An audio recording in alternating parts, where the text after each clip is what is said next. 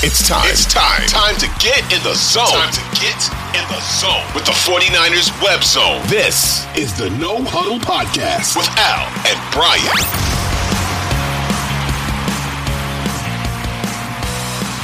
And they have an offensive player the best we've seen since you want to argue argue Terrell Owens?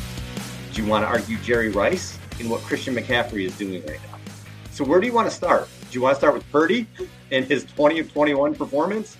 Or do you want to start with Christian McCaffrey, who, who definitely looks like the early leader for Offensive Player of the Year and probably in the MVP conversation? Where, where do you want to go? Where do we kick this off?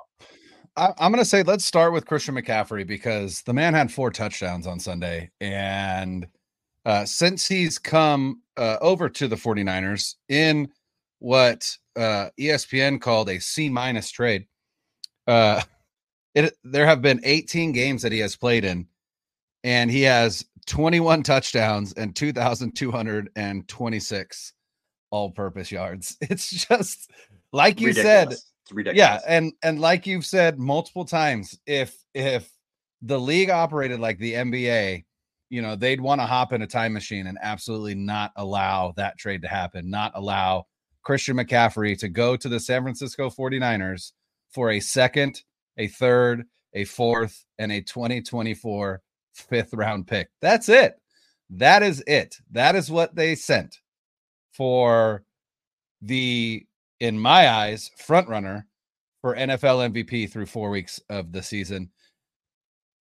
I, I love I knew Christian McCaffrey was good. I loved him at Stanford. I knew that there was no chance that that the 49ers were going to get him uh, when he came out.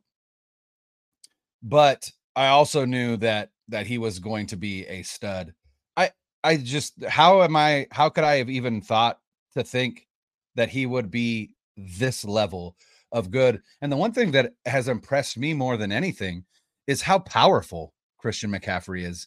I think you think of him as like uh, almost like a third down back, right? Because of how good he is as a receiver and how well he you're like, no, this guy is a, a bowling ball with knives. Like he will run directly through your chest and he will send you flying uh, if if you aren't you know if you aren't prepared to take on some punishment. And he's just so fun to watch. That hurdle was a thing of beauty.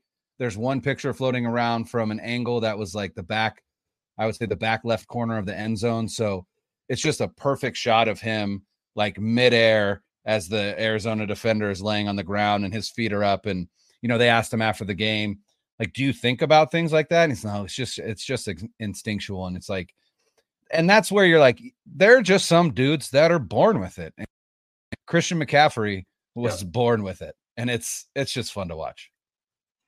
You know, I, I think back to, like you mentioned, ESPN gave it a, a C minus. And even at the time, you know, there's just a thought now with running backs that, that they don't make that much of a difference, really. You you can replace them. It's a quarterback league, it's a passing league.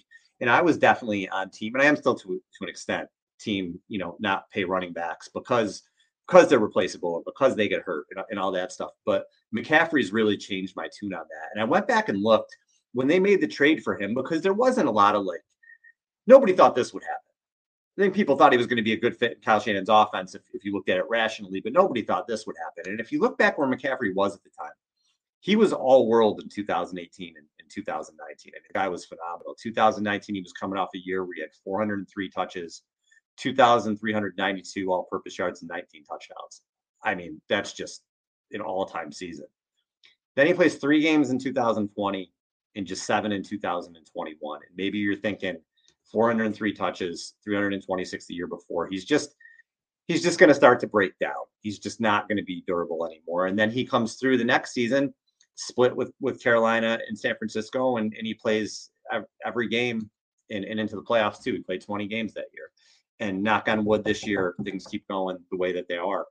But like you said, you mentioned those numbers. It, it, it's unbelievable.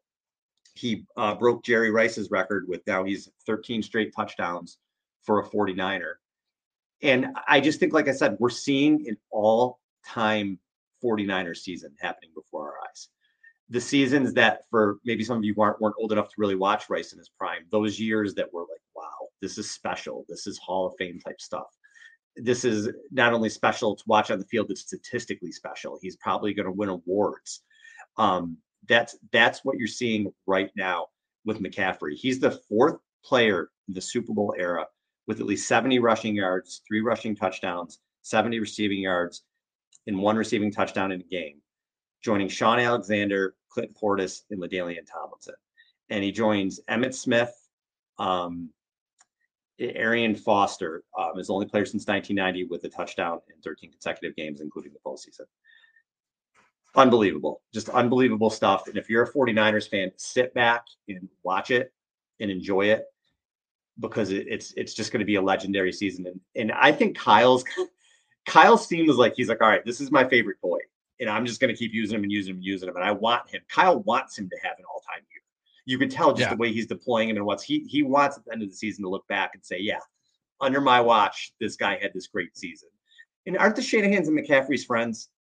Oh yeah. Did I make time. that up? No. Yeah, they're no, good friends, time. right? Yeah. Okay, so I'm sure that has a lot to do with it too. He's got yeah, family Ed friend there that he's just. What was that? Ed played for Mike. Right. Okay, but I didn't yeah. know if they were. I thought I read somewhere they were like close friends, and I guess I guess they are. Still, oh yeah. So yeah, they. That's probably part of it too. Sure. He's like, I'm gonna, I'm gonna hook my boy up, and it's it's just a, a joy to watch. You know, and it's funny because we we talk you talk about the the record that he set, and I I just keep thinking when is there going to be a game where he doesn't score a touchdown? like I can't. I like legitimately. When, when I bet it, think when, when, I bet it on FanDuel, he won't score one. Well, and that's yeah. So don't, don't, and then he won't. We'll have to worry about it. that streak. Will keep never going. not going to do. But it. but legitimately, like again, we've said it before. This offense quite literally is designed around Christian McCaffrey and the running back position. It always has been about the running game, but it's even more about the running game now. And I, I think one of the things that Kyle loves so much is just the way that quite literally he can fuck with the other defense just by lining guys up in different spots. Like there was at one point there was a formation yesterday where it was Deebo and Juszczyk in the backfield, and I believe McCaffrey was lined up at inline tight end, and like just because you could line all of those players up anywhere and they would succeed. And that's really what we talk about when we talk about positionless football, at least on the offensive side, is any one of those players that trot out there in in the starting 11 being Deebo, Aiyuk, Kittle, CMC, and Juszczyk, you can literally line up anywhere. You could line up Kittle and Deebo in the backfield and have Aiyuk split out wide and have McCaffrey in the slot and Juice at tight end. And there's no reason why they couldn't run a dope play from that because all of those guys can run incredible route trees and all of those guys can run with the football in their hand and it's just it's just uh, again i i don't so the giants said okay well let's blitz brock purdy. 87% of the of his dropbacks. That didn't work. So then arizona said you know what? We're only going to blitz on 17% of your dropbacks that didn't work right? It's like what what can you do? If you pick one thing to stop kyle shanahan is going to spam the shit out of what you're not stopping and he has a quarterback now and we can move on to brock now and he has a quarterback now that he trusts implicitly to do whatever it is that kyle is asking of him and and brock rewards that trust game in and game out and now we get to the point where he's 20 of 21 for 275 yards. And uh, Benjamin Solak, uh, who I love on the ringer, um, he's one of those guys where you look at him, you're like, how does this guy know anything about football? And then he opens his mouth, his mouth, and you're like, oh God, this guy knows more about football at you know 20. I think he's like 25. I don't know. He's super young, but yeah, very smart. podcast. He's good. Yeah, I love Ben, but he tweeted something today about Purdy's um 20 of 21 performance and you know, he listed all of the performances that had I think it was like 85% or higher um completion percentage on 20 plus pass attempts. And of those, Brock Purdy leads with 20 of 21, which is 90. Was it 90? I don't know. Anyway, but not only did he lead, he also, of that group, had the highest yards per attempt at 8.2 yards. So it wasn't like he was, as he's been accused of, of doing, dinking and dunking and throwing a ton of passes behind the line of scrimmage like he did against the Giants, right? Why? Because the, they weren't blitzing, right? So Kyle Shanahan wasn't calling plays like that. And that's where, you know, that's where it, it's maddening to me a little bit when you start to get into this Brock Purdy conversation. And is Brock Purdy a good quarterback? Is he not? I'm I'm so tired of it because it's like he operates the offense that he's in at a level that nobody else has underneath Kyle Shanahan. What else is he supposed to do? You know, and so again, yesterday, 275 yards, 8.2 yards per attempt. That's almost every attempt went to the sticks or beyond. And I think it was two. I think he had two passes behind the line of scrimmage. One was to Christian McCaffrey, which ended up being McCaffrey's third rushing touchdown because it was a mm-hmm. backwards pass. Then there was one more, and I don't remember who it was to, but yeah, this this offense again, you you're gonna gear up to stop the run. Cool. Brock will pick you apart. You're gonna you're gonna make sure that that Purdy doesn't hurt you. Uh cool. That means that uh Christian McCaffrey is gonna run the ball down your throat. And yeah. it's just like again, pick your poison. And regardless of what happens, this team is sleepwalking to 30 every week. Yeah. 30 plus again with Deebo Samuel and George Kittle combining for one catch for nine yards. Like you said, pick your poison.